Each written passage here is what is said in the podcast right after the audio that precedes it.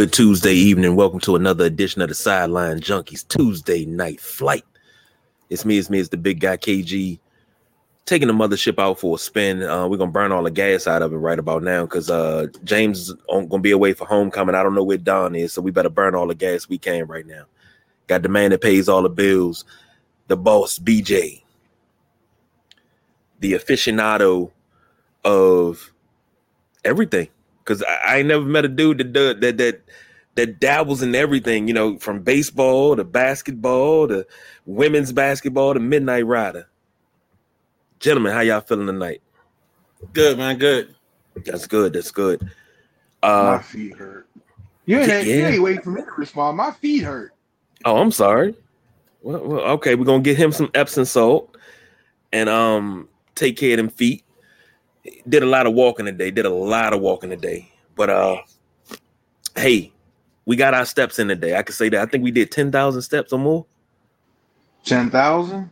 I think so. I have to look, but let's jump into this thing. Off the break, Steve Nash fired. I called this when he was hired. I'm not gonna say, you know, hey, I'm happy he got fired. I'm not saying nothing of the sort because I'm not happy he got fired. He should have never got the job because there were other qualified coaches. Now they're talking about uh, getting Ime Udoka from Boston as their head coach. So uh, go around the room, start with you, BJ, and then we'll go to the midnight ride, and I will finish this thing up. So uh, what you got? Uh, not much. He should have never been hired. We talked about that um, when he got hired. Like you said, you know, I'm I'm echoing exactly what you said. Was way more qualified guys to get that job for that. You know, for him to walk into that job with you know top three player, top one of the top point guards. Just a, a head scratching move for Brooklyn. But on the flip side, Ime Udoka, like that Boston's loss will be Brooklyn's game. That is going to be if they grab him, it's going to be a game changer, man. I think he can really get that that team going and turn them around. Um, so is it official yet? No, no. It's they're talking about yet? 24 to 48 hours. I think it's still some stuff that has to go on for that to happen. And and before I give it to Midnight Rider in that Udoka situation, it's his situation should have never escalated to what it was now. Um, I think Boston gravely overreacted, uh, and there's no repairing that situation. And you know, we don't know, you know, every little nook and cranny, but you know, the situation, you know, I don't think you want to see him walking through the the office, you know, in light of what happened and, and you know who he was allegedly sleeping with. So that would never work again. So I think Brooklyn's about to be on the come up, gentlemen. What you got, Midnight Midnight Rider? Uh, I'm kind of concerned on this one because I'm trying to figure out if the Celtics own enough of Ime Udoka's rights because of the suspension, because he is still in the contract. If there has to be some kind of compensation for this move, I don't think it has to be because the league didn't suspend him. So since it's a personal thing, I think that's the one thing that gives the Nets a, a route to this. I know Woj said it something about 24 to 48 hours before it's finalized. Uh, I think if the Nets do their homework, I'm not sure how this is going to play out because depending on the allegations, you also have to be concerned about what other things are in the in the background laying in the weeds. So I, I wonder about that, but I do think Ime has enough um, cachet as a coach that KG and company will actually listen to him. Whereas before, when Steve Nash was hired, I think they even made the statement like, "Oh, we could coach ourselves," and I think they tried to, and I think that's what hurt this transaction more than anything else in the world. KG.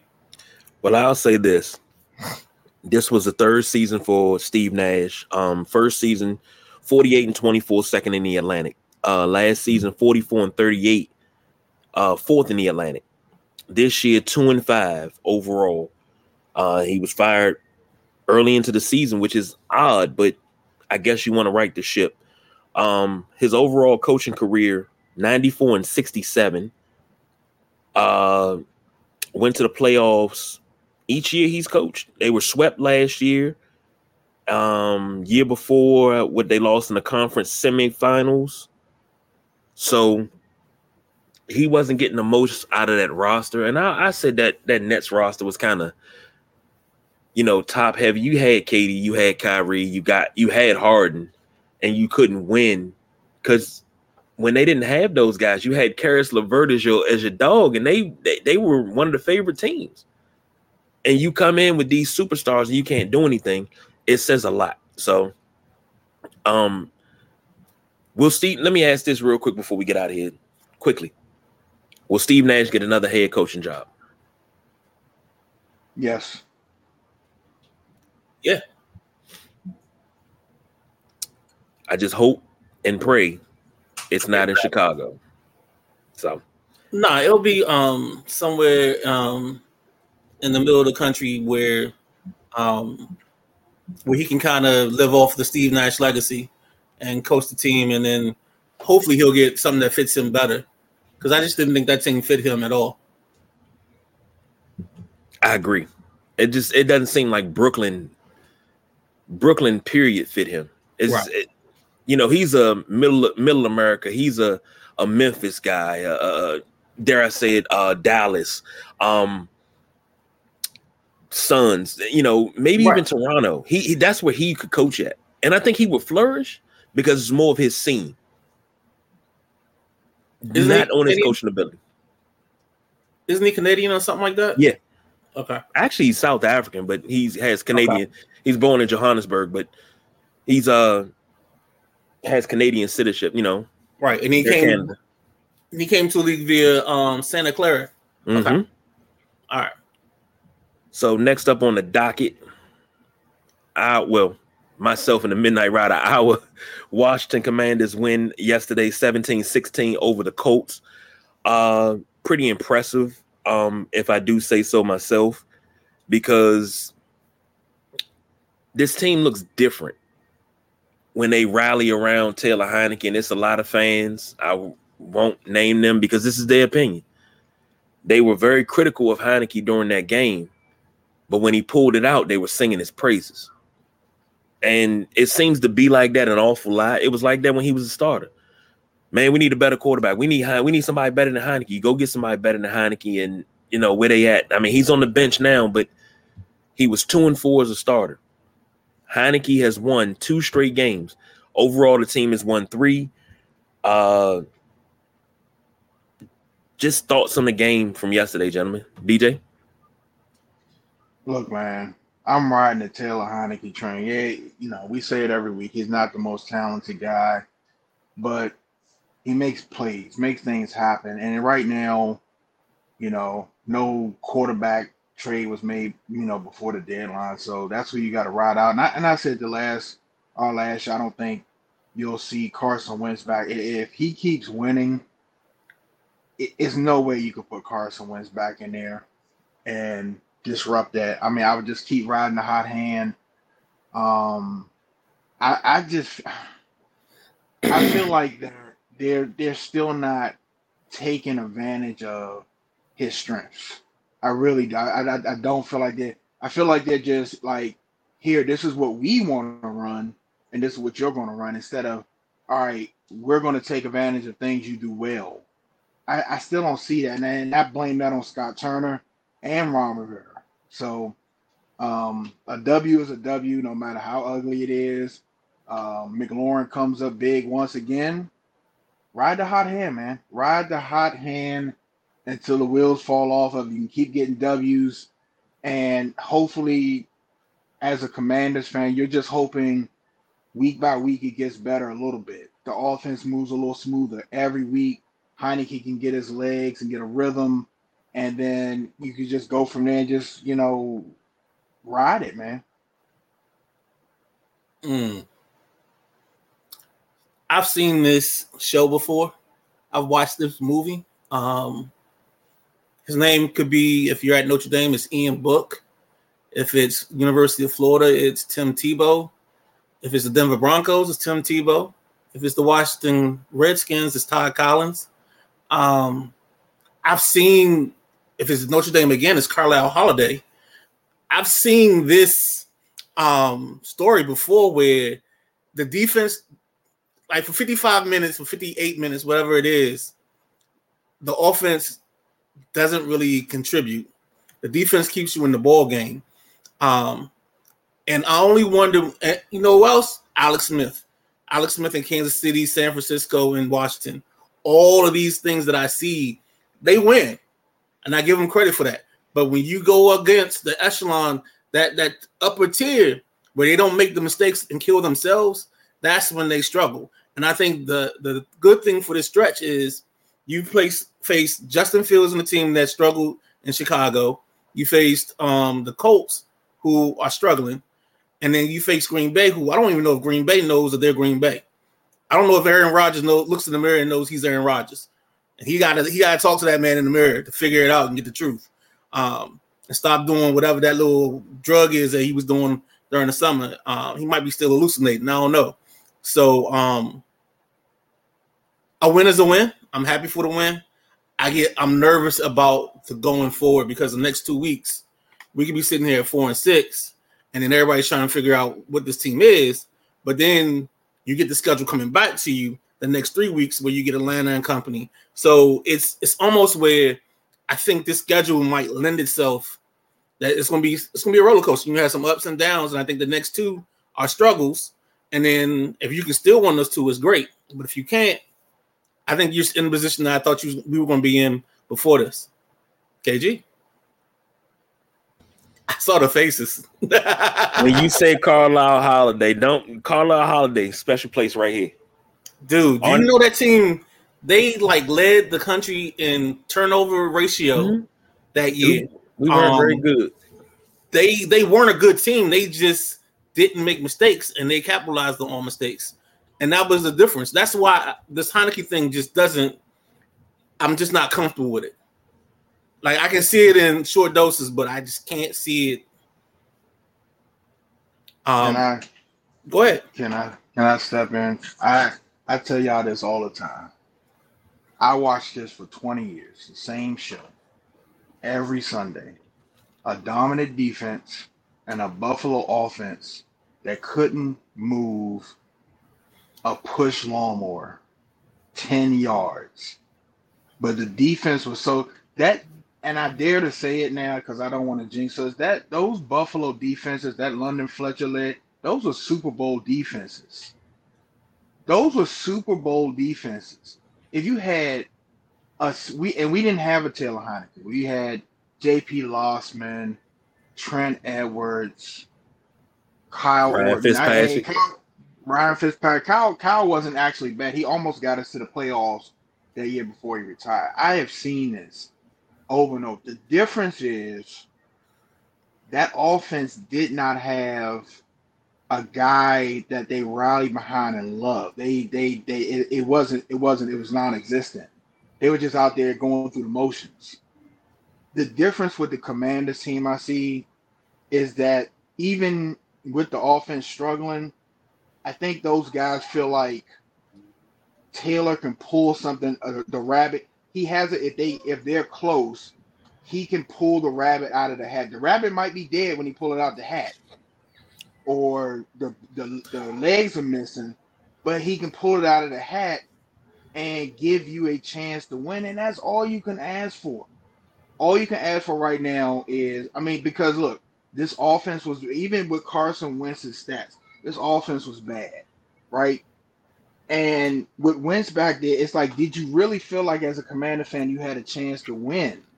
You know, it's like now with Heinicke in it, as anemic as that offense is at times, when that last drive is going, you like, all right, well, let's do it. Like, you know, you you you have that feeling like you might have a chance. Where I didn't feel like that with Carson Wentz. I didn't feel like I felt like all right, they you know, something's to happen where this ball is probably going the other way for a pick six. Heinicke gives you that, and I and I get what the Midnight Rider is saying. It's just like the ceiling is probably you're probably at the ceiling. You probably got like two or three more inches to hit the ceiling, but I think with Ron Rivera and Scott Turner, they're still not utilizing him to what he can do. Why are we not seeing more RPO? Why are we not seeing him scramble more? Why? Why? Why? Why? That would change the dynamic of the opposing defenses coming in. They have to they have to plan for that. We're looking at Josh Allen do it. We're looking at Lamar do it. Tua does it at times. All these quarter Justin Fields, uh, Hurts. They you have to plan. It changes the it opens the defense up. They showed the Buffalo highlight last night with Green Bay. They came out with four or five wide receivers, and Green Bay had to cover them. The middle of the field was wide open. Josh could have ran 15, 20 yards. That is what you open up. You put four or five wide receivers out, let them run. Now they got to address that, and they're not doing that. It's so frustrating watching this. And it's like simple little things. It's like Scott Turner is turning into uh, Al Saunders. Here go my 1100 play playbook, and you're going to run it to a T. I don't care what you do well. This is what I do, and this is what we're going to run. And it's just, it's sickening to see. Like, I feel like the Commanders' offense could be so much more. Now, I'm not saying they, they, they're going to be elite. They, they're not going to move the ball like Kansas City or Buffalo, but they could be way more effective than what they are right now. And it's just, it's frustrating to say the least. Well, let me let me say two things. Number one, if I had to compare him to a quarterback, it would be Shane Falco. The replacements. Yes, because what does Shane Falco have that you couldn't measure? Heart.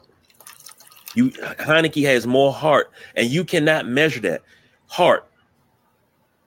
He plays with more heart and more passion, and just the way he leads this team. It's a different team when he's under center.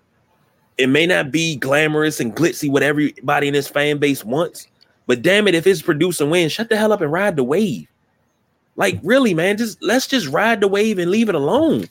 Like, you want him to be Patrick Mahomes, you want him to be Josh Allen, you want him to be all these quarterbacks that he's not. Let him be Taylor. That's it. But what Secondly, were you promised? Huh? What were you promised? You were promised this all season that they were going to figure out this quarterback situation. And we didn't. When we picked up, when we signed, when we traded for Wentz, did I like it? No. Statistically, this team should be seven and one. At at at at, at worst, seven and one. With statistically looking at Wentz and how he's passing, oh, you would think this is a seven and one team. But obviously, his stats, his personal stats, aren't translating to wins. So I mean that's just that's just my opinion. But uh you you know I gotta do it. So Midnight Ride not gonna be too happy with me, but uh you know what they say, left hand up. Left hand up. Come on, put your left hand up there. Go ahead, go ahead, put your left hand up. Ooh we commanders.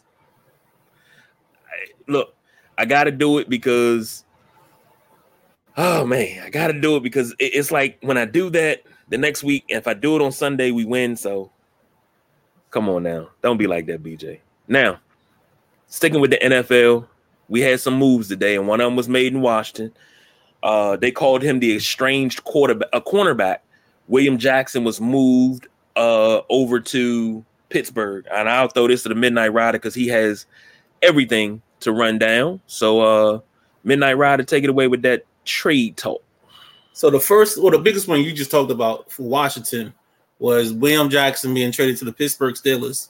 Uh, and it was William Jackson and a 2025 seventh round pick going to Pittsburgh for a sixth round pick in 2025. Now, the reason 2025 is important is because that's the furthest out a team can go when making a deal.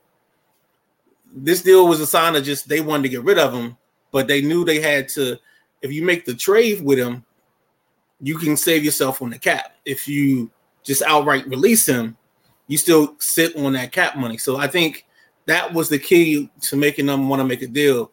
And like Pittsburgh was just like, we, I mean, we'll take him, but I, and I think we just twisted their arm enough to, you know, get them to make the deal. That probably was one of the smaller deals on the day. Uh, one of the bigger ones, or one of the more surprising ones. I guess the most surprising one to me was the Jacksonville Jaguars acquiring Calvin Ridley from the Falcons. Um, I'll get the conversation later, but just the fact that that deal was made says a lot. A tells me that Jacksonville is trying to make a move ahead of time. Instead of drafting the kid, they'll have somebody that is NFL ready and they can figure out because I think they have a crazy escalator in his deal where I think it's for fourth in 2024. Then based on playing time and his options, it could get as high as a second. So that's uh, the most surprising deal to me of the day. Uh, tied for the most impactful move, Minnesota Vikings trading for TJ Hockenson from the Detroit Lions. Uh, I think that gives them the perfect element in this offense that they're missing. I think they're starting to realize that AJ Thielen is kind of on his last leg. So they need something else to go with um, Justin Jefferson. And yes, I'll say it again for you. I think uh, um, Thielen's on his last legs. Well, look, look. Thielen don't need to be on his last legs to the end of the season. I got him in fantasy. I'm trying to. Well, I'm sorry, man. He just it just doesn't look the same. Um, no, he doesn't. Nah, he, he doesn't. doesn't. He doesn't. Um, because I just think there are situations where normally they would go to him, but now because of the the way they run their offense, it's more Justin Jefferson heavy, which isn't a bad thing. Uh, the other big move was Miami acquiring Bradley Chubb from the Denver Broncos. Miami, I think, feels like they're in the mix. And all Miami does on offense is uh, they'll run the ball once, they'll throw one ball to Hill, one ball to Waddle. They might run the ball again. They throw one ball to Waddle, one ball to Hill. And with the two fastest wide receivers in the league, why not get them as main targets and why not make them the focus of your thing? Um, the one trade I really didn't like, it's a little, it's going to hurt you a little bit, KG, because he's a Golden Domer. But Claypool going to the Bears, um, I just didn't, I didn't get the conversation right away.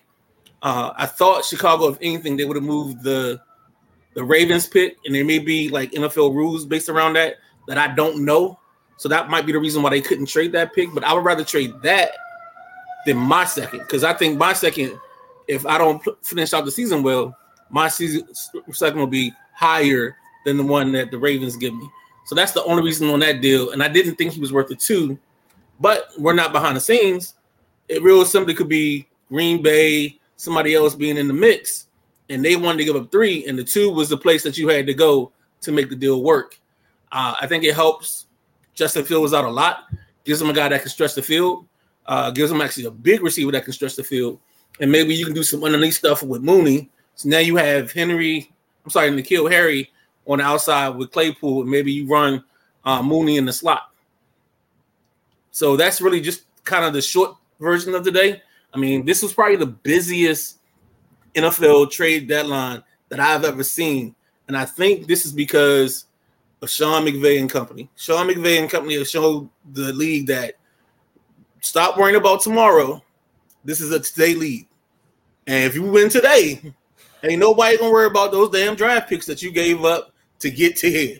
So uh, that's and it. Then on, and then on top of that, once you you get these players, you know, you win your Super Bowl, you can sell them off and get get your picks back because there's going to be there's going to be it's always going to be five to six contending teams and somebody that needs a pass rusher, somebody that needs a left tackle, a running back, something, right? Uh, to go back on the William Jackson, I heard Ron Rivera at a press conference saying they made a bad evaluation. He's a he was a man corner, and you know they made they made the bad a bad evaluation. It's just and you just listen to that, and it's just like, are dude, are you serious? Are you See, serious? I heard that differently. And, and I heard like, that from the standpoint. I'm sorry. Go ahead. I'm sorry. No, no, go ahead. No, no, you good. I, I, I just don't understand. That's for me to hear that. That's embarrassing. You didn't know what this dude was when you went and got this dude. You didn't know what he played. That's like Landon Collins. It's the same situation. You didn't know this dude was an in the box safety, and you got him covering the field. I, I don't. I don't get the Commanders. Like it's certain things that just make themselves look silly daily, damn near. It's like spin the wheel. What are we gonna do today? All right, let's uh let's put our foot on our mouths. Let's say we didn't know this dude's style of play before we committed to him. I don't get that. I don't get it at all. Um, Claypool, he, he's in the same boat as Juju. They're not number one receivers. They're good receivers. They're good complement receivers if you got a real number one on your team. All right. And Pittsburgh, I wish Jim was on here. Pittsburgh is one of them organizations. They don't like flashy. They don't like a lot of mouth. If they, it, that's not how they operate. Play ball, put your head down, get your lunch pail. That's what Pittsburgh does. All this talking and back and forth, they don't do all that. So, you know, guys like that become expendable, especially when you're not producing on the field, right? Um, what was the other trade? I don't the, the Detroit trade. I Detroit doing Detroit things. Well, who trades in the division? In the division, Detroit's trying to. Detroit understands where they are right now, and see this, you you guys talk about this. Think about this. When you talk Bradley Beal, when you talk Wizards, you talk about burn the house down, get the assets you can get. Right. That's what Detroit just did. Detroit just said, "All right, we're not a contender. Why keep this top tier tight end on my team when I can get something for him?" So that's kind of they they're doing exactly what they should be doing. You're two and six, or you're two, maybe you're one and five, whatever it is. Two and six, one and six. You stink. You can't stop nobody. Somehow you fire your defensive backs coach, which doesn't make sense. And he, I feel bad for that guy because that guy four years ago should have been a D coordinator somewhere. But that's a whole other story. Talking about Anthony Pleasant, I mean Aubrey Pleasant. But um, yeah, it's just they did the, the move that they should have made. Trade your best asset, get the best most you can for them, and keep it moving. You can find a tight end. The way these tight ends are coming out now, tight end and wide receiver the next five years is probably the easiest position to replace. And the reason that Claypool is out of um, Pittsburgh is George Pickens. And if Pickens was healthy last year, Pickens would have been in that conversation when you had Garrett Wilson, Olave, Jameson Williams, that's where Pickens would have been. And the only knock on Pickens would have been his attitude. And so far, from what I'm seeing from him, he hasn't been um, a dum dum. So he's he's actually playing good ball. So that's another reason why uh, Chase Claypool was easy to get, get rid of. And Pittsburgh is wide receiver factory. You get drafted there, somehow you turn out and you play well. Uh, you, you get a second deal somewhere else, or you go or you go somewhere and flop because it's not the same trend that you had in Pittsburgh. And, and, and linebackers. Yeah. Receivers and linebackers, Pittsburgh is famous for. Now, you said something about this being a today league, and I had to laugh because I just had a conversation with my youngest son about being a tomorrow person. You can't be a, a today person, you have to be a tomorrow person. That's a quote from Chuck Noll. Tomorrow people think about the future, they think about what's going to happen beyond today. Today, people think about the moment and then they don't think about the consequences and the repercussions of their actions today. Tomorrow, right. people think about all of that. And it, it, made me laugh because I'm like, damn, how do we go from being to tomorrow people to now this is a today league? So you have to be a today person. You have to worry about today right now in this moment. And it, but there's, only, there's only 14 teams that are in that mix. Yeah. There's the there's the seven that are the the top seven, the contenders, and then there's the bottom seven. So if you're in the bottom seven, your today is all right. I know I stink. Let's realize it and let's acquire as many picks as we can to build this up.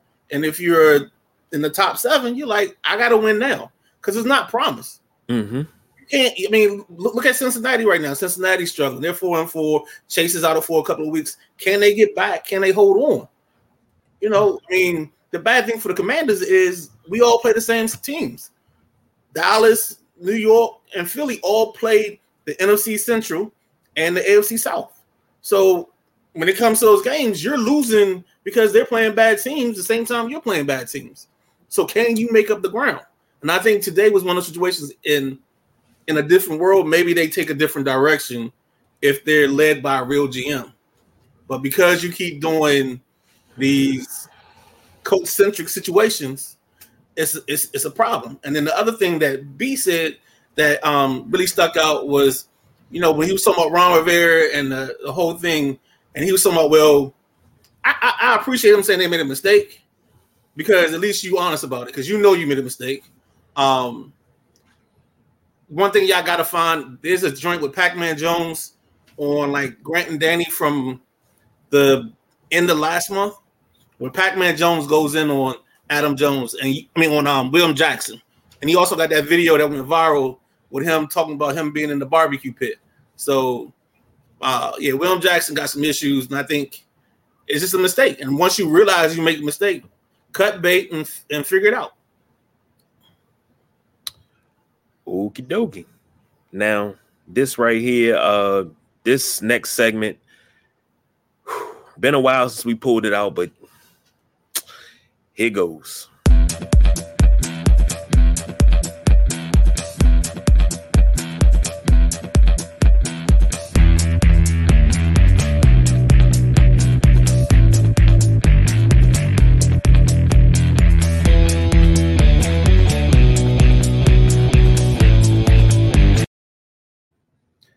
That's right, ladies and gentlemen. I got beef.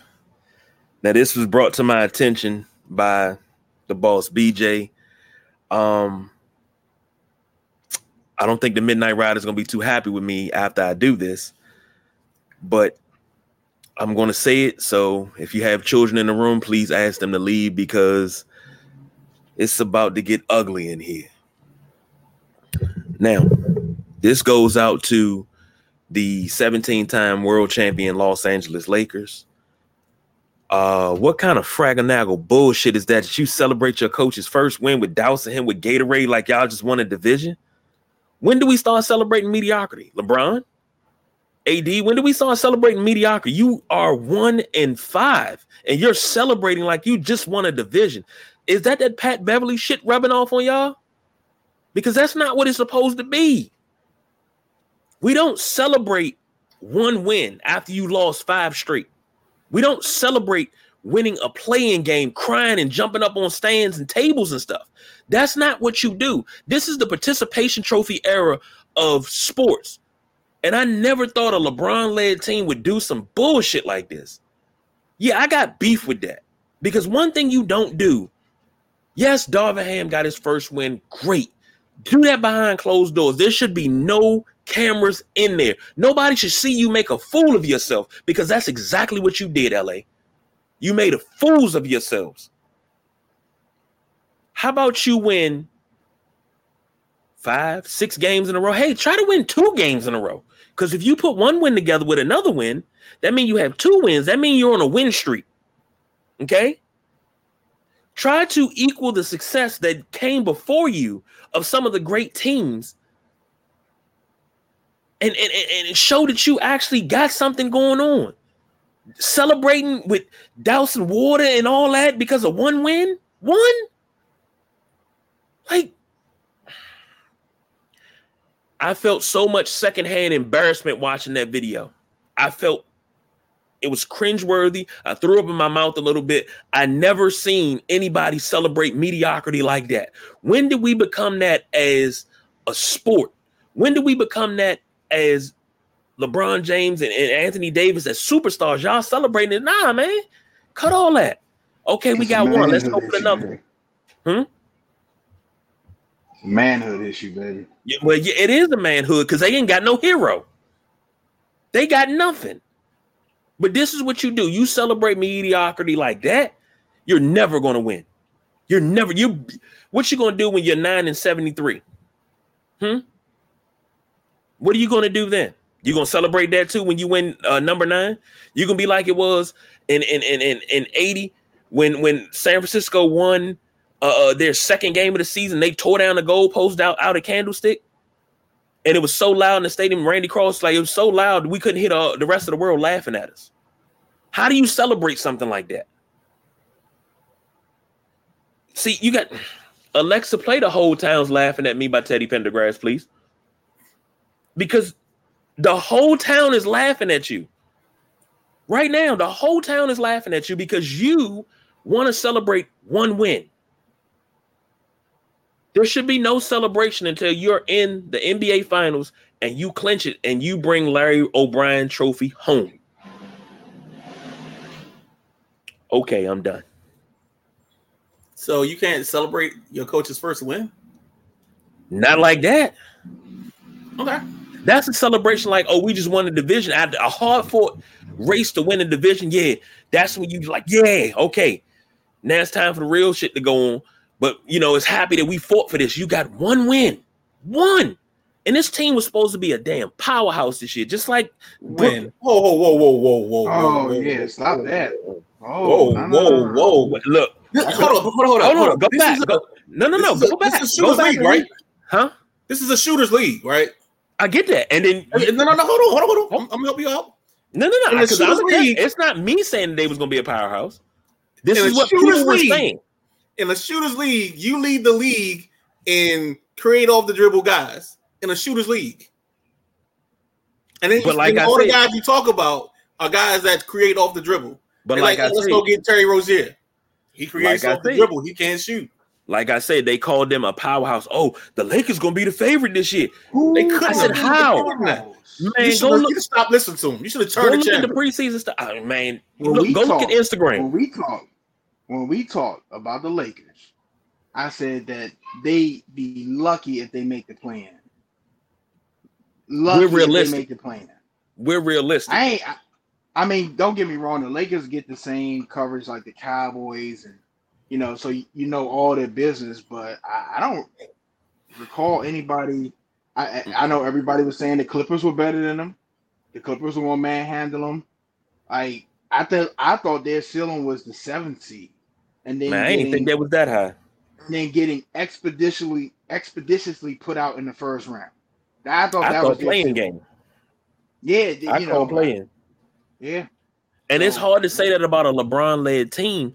But here's the thing, and everybody says, "Oh well, the GM did this," and the GM. When is Rob Pelinka going to take some of that blame? Whoa, whoa, because Rob Pelinka ain't the GM. What is he? He GM in title alone. There's, Oh, there's one person God. that's that's doing these pickups or, who or asking is- for these players. Is it, oh, so you you blaming LeBron too? I'm not blaming LeBron. I just think we're dumb. I think we've done the dumbest in the year that you can actually be in a position that you might be in a lottery. Your t- pick for this year is an unprotected swap. I'm gonna say that again. It's an unprotected swap. So that's where Rob Pelinka gets the issue or the problem or the blame. Mm. It's because you sent a pick, and yeah, you probably thought we win a championship, so we're not gonna worry about it. But you always gotta. In this situation, he should have been a tomorrow guy instead of a today guy, and that pick should have been protected. You, you know what? For everything that Rob Pelinka is, I still got beef with him for what he did to Magic because I think it was him. It was because of him that that Magic's exit got hastened the way it was. It was, it, it- and I, I don't know that I can't remember the story, but I know he had some dealings in it, and I didn't like how Magic was cer- unceremoniously ousted from the Lakers organization. This is an organization that he helped continue the legacy. He start he was a part of Showtime, and the moves that he made and the knowledge that he had should have been passed on. It's like it's like when Big John would come back to Georgetown. He had a role, he had a hand in everything. Some way they had to call him and ask for advice always. Same thing with might be the problem they have now. because they don't have nobody to call. You alienating No, everybody. no, no, no. I think the problem is you relied on Big John too much that you didn't develop that next group, that next those next thinkers. Um, so now Georgetown's going to struggle. I don't know what they what they are this year. I haven't watched enough basketball. Um, We we we lost a lot of it's players the last this year- years. and if it's ugly this year, I mean, I don't think they gotta- letting Pat, they not letting Pat go. they got That to. sounds He, that- that's what they have to familiar. do. That's, He- the, he that's the hasn't problem. had- They have to. At some point, you have to cut the umbilical cord to Big John, and actually become a program that exists outside of the Big John shadow. You don't do that. what what Midnight keep it in Rider the just family. said- what Midnight Rider just said is the same thing, and I know this ain't that this show, but it's the same thing the WWE is going through. They relied on a handful of people, and they did not develop the lower half of the roster. Hell, they didn't de- de- de- develop the the latter eighty five percent of the roster, and now you have people that You you got bad wrestling, bad mic skills, and you have a few people that are worth watching, but 85% of the program is bad. It's garbage. When's the last time you watched? WW WWE? Yeah. Um, I I don't watch the show, but I watch I watch the highlights. Okay. Oh, it's gotten way better since Triple H took over. I was about to say, I think I think if you watch this version now, I think it's I think what they've done is they've taken the lags out. Like with Vince, there's always like this lag, and then the matches weren't intense, they weren't quick, they weren't precise, Right. concise. Um, and I think the one thing that Triple H has done is um, he's kind of added that immediacy, that urgency in each in each event. Um, and Okay. then uh, I think the other thing is just the work that Sami Zayn is doing right now is probably some of the best work um, you you'll see. And I know the only person that's going to be a detriment for is Kevin Owens because whatever program they had, this success of the honorary Uso and him, Sami Uso. yeah, Sami Uso. Um, I think that's going to just push out for another four to six months. So it's it's going to be a thing, and it's going it's it's probably going to last until the Rumble at least. But I, I will say this: when it comes to Georgetown, I don't think I don't think Patrick Ewing has got the entire recruiting class. Because remember, he had a good recruiting class the first year, but he lost a lot of those guys because they they they wound up getting kicked off the team. Uh, what was, I can't think of the other cat. I don't know. It was McClung and it was two other cats. They got kicked off the team. Uh, the kid that ended up at like Arizona, I know you talking about. He the wound, they wound up transferring out, and they were Well, two the part that was. Pat. But he, but I heard he broke team rules. Heard both, all, all of them broke team rules, and he sat them, and they were upset that they- got set. But if you break a rule, you gotta you you gotta suffer the consequences. But Yeah, but I don't you think gotta he- also you gotta modernize some. No, Yeah. think, like there's I think there's a part of Pat that's still old school. Um, like the infamous clip of the kid that shot the three pointer, and like he's like yelling in his face, like, when do you practice that? When do you take that shot any other time? So why take that shot now if you don't shoot that in practice? Um, I just agree think- with that. I I wholeheartedly agree. I just think some of that um old school mentality just isn't going to rub this um generation the right way, and that's the reason I say I think like you may have to get somebody else in besides Pat because Mhm. that message falls on deaf ears. Yeah, because here's the problem: you can't be in in sports. Period. Don't matter what sport it is. You can't be soft hearted as a player. You got to be open to criticism. You have to, especially if it's constructive. It's not like I'm. I'm not saying beat a player down to the point that he don't feel confident in himself. But no, look, you didn't practice that. Why take that shot? That's like when you're in practice. You don't practice shots that you're not going to take in the game. You don't practice throws. You don't practice catches that you're not going to try. You're not going. You're not able to make in the game. You don't practice things you're not going to do in a game. You practice for the game. But you sitting there practicing, you seven foot four, and you supposed to be back to the basket, and you shooting threes, bro. Come sit beside me. That's just my opinion, though. But it, these kids sometimes are so soft hearted, and uh, like it's like they can't understand yes, I'm I have to show you tough love because I can't coddle you because the world's not going to coddle you. You have to know, yes, you can come to me. Yes, I can talk to you. We can have that, but when you mess up, I'm going to let you know you messed up. I'm not going, oh, come on, don't worry about it. We'll get them next time. No. What are you doing? What was your thought process right there? What was your problem? What were, what were you thinking when you took that shot? Is that a part of the game plan? Is that a part of your game? No, it's not. Come have a seat. Think about what you did. But I grew up in a different era. My era was way more rougher when it came to coaching. BJ, you know it, and Midnight Rider, you know it. It was way more rougher when it came to this era. I mean, you know, but I I, I, I digress because we going off on a tangent. Um, we'll have to talk about this Georgetown thing later, but we'll stick a pin in that. Um, Midnight Ride, I saw you put something up about uh the Wizards and uh Delon Wright out for the Yeah. Wizards hamstring. Yeah, he's he's supposed to be out for the next six to eight weeks. uh, with a hamstring injury. I think that hurts some of their. Um, I think they felt it the, net, the last two games um, that they dropped, and the reason I say that is because I think he was their defensive guy. He was kind of their glue guy to, for lack of a better term, this early, and I think it's a.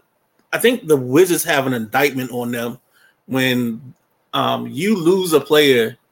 You have, I think, four first round picks: Rui, Kispert, Johnny. Um, I can't think of Johnny's last name. Um, and what's the other guy that you just drafted? You drafted one other player. Oh, Rui Hachimura. I mean, not Rui, but um, Deni Avdija. When you have four first round picks, and yet you decide to start a kid named Anthony Gill over them, that that, that gives me a, a moment for pause with this ball club, and it makes me wonder. I know um, Sheppard has done a good job in getting some of this together, but I just I don't know where the player development is, and that's the part that bothers me right now. Is what are we developing? What are we becoming? when I say we, I mean the, the Wizards as a team because they're not my team, but just what are what is the program about? You know what I'm saying? And it's it's been like that for forever. And you see it if you look at the last couple championships, well not last couple, but if you look back at championships, there have been Wizards that have been big parts of these championships, from Caron Butler to Brendan Haywood to JaVale McGee. All these got Nick Young. All these guys got championships. Um, I don't know what it is with the Wizards. I, I, I could I can't put a pin on it. I don't know. Um, I think that you know, and I keep I always go back to the 2000s Buffalo Bills. They're they're one of these teams now where they have to reach for stuff. Nobody wants to go there. Um, you know, they're not going to draw no big name free agents. I feel like they reach in the draft a little bit. Uh, I forgot the kid they just drafted this this past draft. I was actually happy with that pick. Johnny Davis, um, that's his name. Yeah, Davis. I was actually happy with that pick, but I felt like with Rue and uh, uh, Deni, I think I felt like they reached. I that's one of them them drafts where I trade the pick and move on to next year. Uh, stockpile some picks, and then that's when you see if you can get one of them top three guys. Uh, Wizards got a long way to go.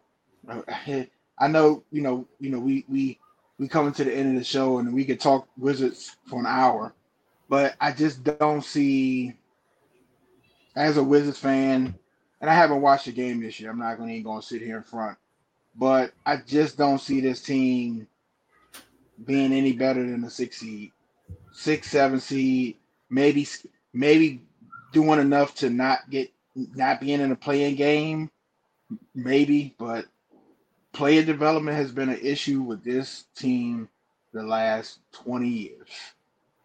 It just is what it is, unfortunately. Well, I'm gonna I'm gonna say this before the Midnight Rider take over. Uh, Hi, Meatloaf. The boss BJ will not take any more of my lunch money this season. So no 50 win prediction, no none of that. I am not saying anything about the Wizards. Have at it.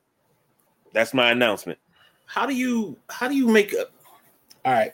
How do you make a okay. bet 50 wins when because, this, this team hasn't done no no no 78 77 no.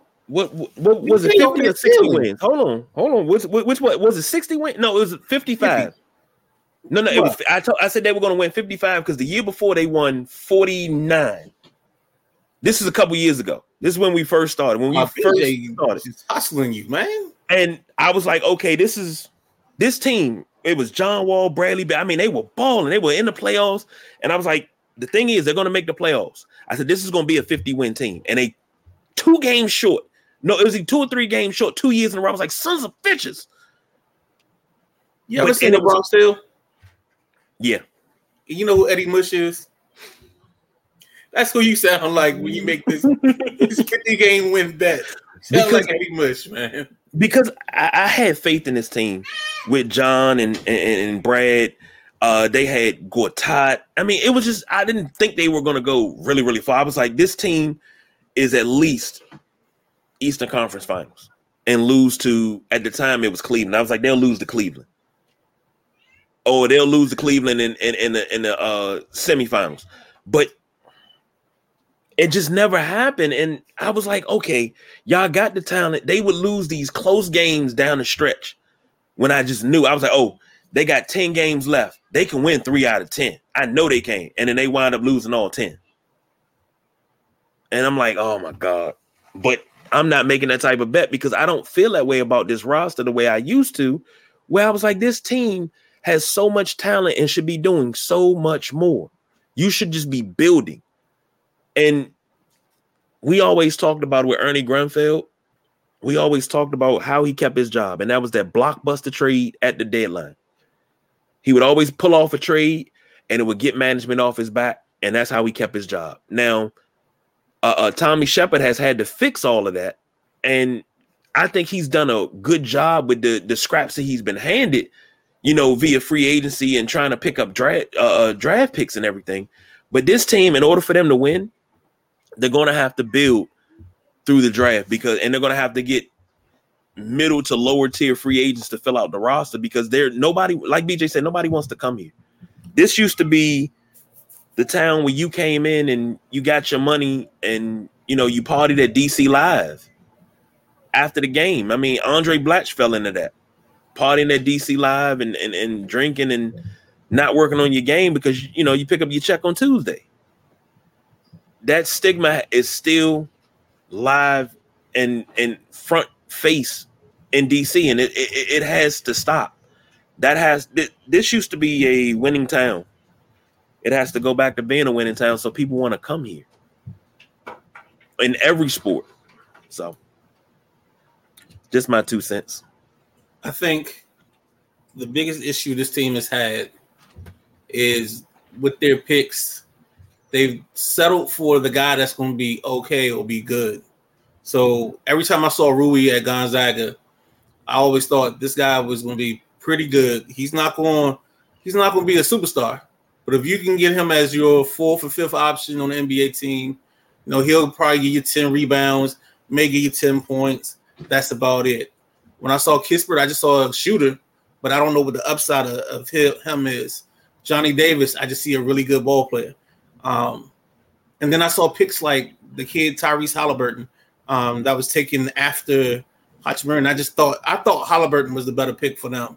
Um, I had him higher on just one of the things that I was looking at. And I felt like his upside. Like I think sometimes because of the Jan Veselys um, of this world, uh, because of uh, the Kwames, some of the picks they took in the past, I think they're almost scared of um, taking that risk. Uh, think about Otto Porter. Otto Porter was just a very good guy. He just, but I never saw a superstar. I never saw anything that made me think that Otto Porter was going was going to be that piece to a puzzle.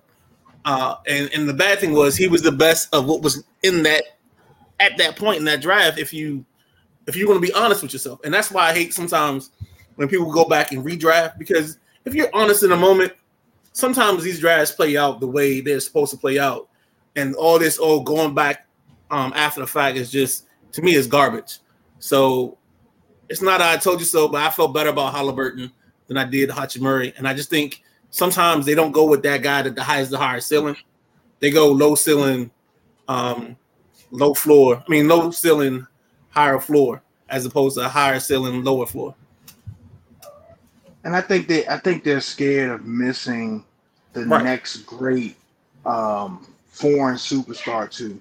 And I think that's why you see Rue and Deni drafted where they were. They're so scared of p- passing that pick, and then they go off to be franchise cornerstones. You know, they they're looking for the next Giannis. They're looking for, you know, um, the next whoever, and they they, they like I said, they've reached the last couple drafts, and, and not last draft. Uh, the jury's still out, but the, the, the, the couple before that, I would have I just would have traded the picks. I'd have traded down, got somebody that you could have drafted, put in the G League, and just start over because we all know you're not changing your franchise unless you got possibly a top three pick, top three to top five, depending on the year.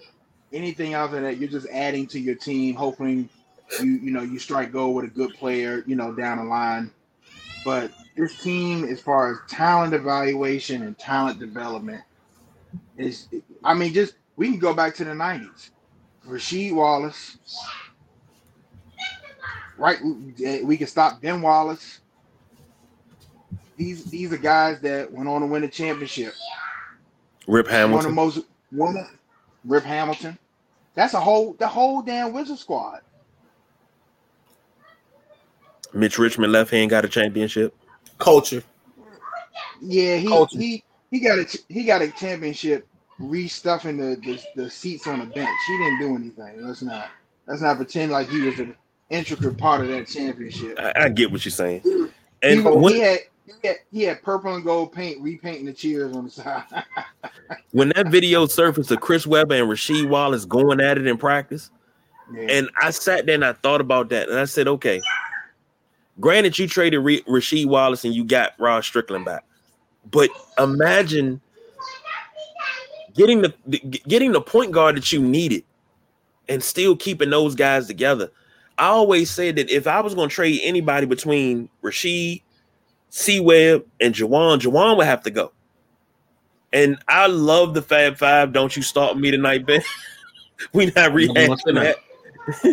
But I love the Fab Five, but Chris Webber and, and Jalen Rose always were my favorite.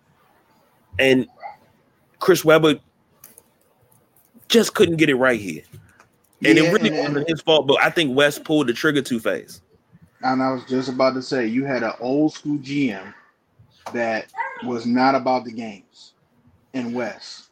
And the cleaner cut out of that group was Juwan.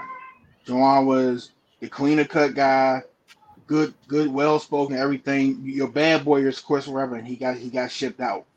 You know, um, and it's just, you know, rest his soul. It was a bad decision. You know, it was a bad decision. You got you got locked up in that contract with Juwan, and um, one of the the better things Jordan did was get out of that contract and get him out of here. You know, um, That's how you were able to sign Gilbert. That's how you were able to sign Antawn Jamison, Caron Yeah. Butler. That's how all those guys came. Look, Gilbert was a uh, was a loophole. Gilbert played his rookie year and ended up getting having been an unrestricted free agent after that. So, which was unheard of. He ended up making more money um, on his first deal, his first real deal with the Wizards than some guys made coming out in his draft class. Like Gil really set like there's a um for NBA contract. Gilbert Arenas um set like a milestone on the plateau, and like this, I think there's like a Gilbert Arenas rule now um in place because of his deal. I, I need to look that up. I would I would like to do some research on that. I never never knew. Yeah, that. he was a um he was a he was either unrestricted or restricted free agent with Golden State after like his first or second year. Cause you know Gil messed up his um draft position just by being a jerk in the in the whole process. Yeah, because uh, and what was that rookie symposium? He said he wanted Yeah. to be a pimp. Uh, he came to his workout in Chucks and was like, "I'm not running. I'm not I'm putting not greasing my trucks." Yeah. He yeah, it seemed like he wasn't about to work. So He was about to work, he just didn't want to do it for free. I can respect that. When you're good at something, don't do it for free. So, fellas, we have went over the, the allotted time, so we're gonna We get up out of here. Yeah, we do. Um, come back, do it again on Thursday for the Thursday night throwdown. So that's the boss BJ. That's the midnight rider Ben. I'm the big guy KG, Lady C, Delante, uh, Jim, Junie, everybody on special assignment tonight. They'll they'll they'll all be somewhere around soon. So until next time, we don't do no overtime. We are out of here. Peace.